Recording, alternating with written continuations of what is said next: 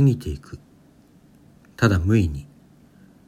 カチカチカチ。響くのは秒針の音。机に乗った青いレトロな目覚まし時計。まぶたの裏にはっきりと思い描くことができる。その姿。その鮮明。諦めて目を開く。いつもは歩く道のりでたまたま通りかかったバスについ飛び乗ってしまった。それがいけなかったのか。たかだか数十分だらだら歩くだけの運動とも言えないようなそれがこんなにも睡眠に影響するというのか。眠れない眠れない眠れない眠れない。この焦燥。眠れないのなら開き直って起きてればいい。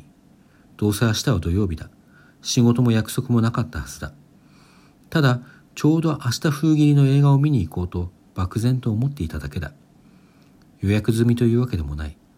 たとえ徹夜して朝眠りについたところで何の損失もなく誰にも迷惑をかけることはない。しかしそう思えば思うほど眠らなければという思いはほとんど物理的な圧力すら伴って押し寄せてくる。大体起きていればいいと言っても起きて何をするというのか。楽しみに読んでいたミステリーはちょうどおととい読み終えてしまった。深夜テレビの意味のなさに付き合うのも気が進まないし雑誌すら昨日まとめて廃品回収に出してしまったばかりだ。あれもできない。これもしたくない。そんな中ただ空虚のみに胸をかきむしられながら闇の中目を開けてじっと横たわっている。そんな自分をひどくグロテスクに感じる。いやひょっとするとそれこそが本質なのではないか。かつて一度も夢見たことなく眠りを追い求めながら王がするだけの怪物。それが好みの正体なのではないか。昼間の記憶すら幻想であり自分はもはや記憶すらないほどの昔からここでこうしているのではないか。だとすればさっきから頭の中に浮かんでは消えるこの姿もその声もやはりまやかしなのだろう。そうだ。最初からなかったのだ。あの言葉もあのぬくもりもそう思った時初めて安らぎに包まれた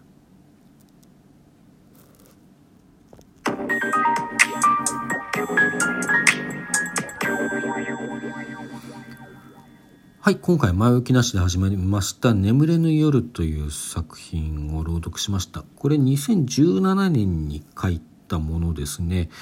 えっ、と、これはね、あの、とある文芸部で、この間のね、あの、ポルトガル語のやつ、ことはじめというお話でしたけれども、あれと同じ頃かな。まあ、同じ文芸部で書いた800字以内で何か書くというね、そういうものです。これは私だけの時間というテーマで書いてますね。まあ、あの、独白モノローグのような、ずっと、そんな調子で進む、物語と言えるほどの物語はなくて、800字で800字っていう長さでね小説めいたものを書くっていうのは、どうやってそこにその短さでドラマを展開するかっていうあのなんですかいわゆる起承転結のある話を書こうとするとまあなんかダイジェストとかあらすじみたいなものになってしまいかねないわけですよ。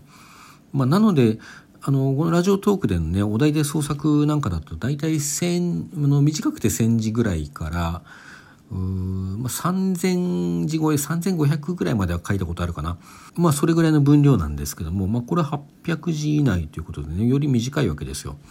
で、ラジオトークのね、その、この12分で読み上げられる短編というだけでも、結構そういう危険というかね、そういう部分があって、まあ、なので私よく使うのは、その、なんでしょうね前後をこう想像させるその前にあったことを想像させてあのそのワンシーンを描くみたいなねやり方そのワンシーンからこう前後に広がってるドラマを想像させるみたいなやり方をよく使いますけども、まあ、ここではそのドラマ性というものをなんとかどっかにこうギュッと凝縮して表現できないかなということを試みています。あの聞いていただいていかがでしたでしょうか？よくね私書いたものについて言われるのは特にこの辺の短いものについて言われるのはあのちゃんと短い中にオチがついているということを言われ、まあ、そこが良いいいとかねそこが勉強になりましたみたいなこと言われたりするんですね。うんまあ、なんかそれは意識してやってるというかもう私のそのある種の癖ですらあるんでしょうね。まあ、いいか悪いかは全然別にしてそういうふうにしたくなるせざるを得ないというかね あのしてしまうっていうそういうある種のこう偏りであり癖なんだろうとは思います。こんなモノログ見えたものにもねなんかそれっぽいところはちょっとあるかなと自分では思ってますけどね。はい。ということで自作朗読でございました。それでは皆さんさようなら。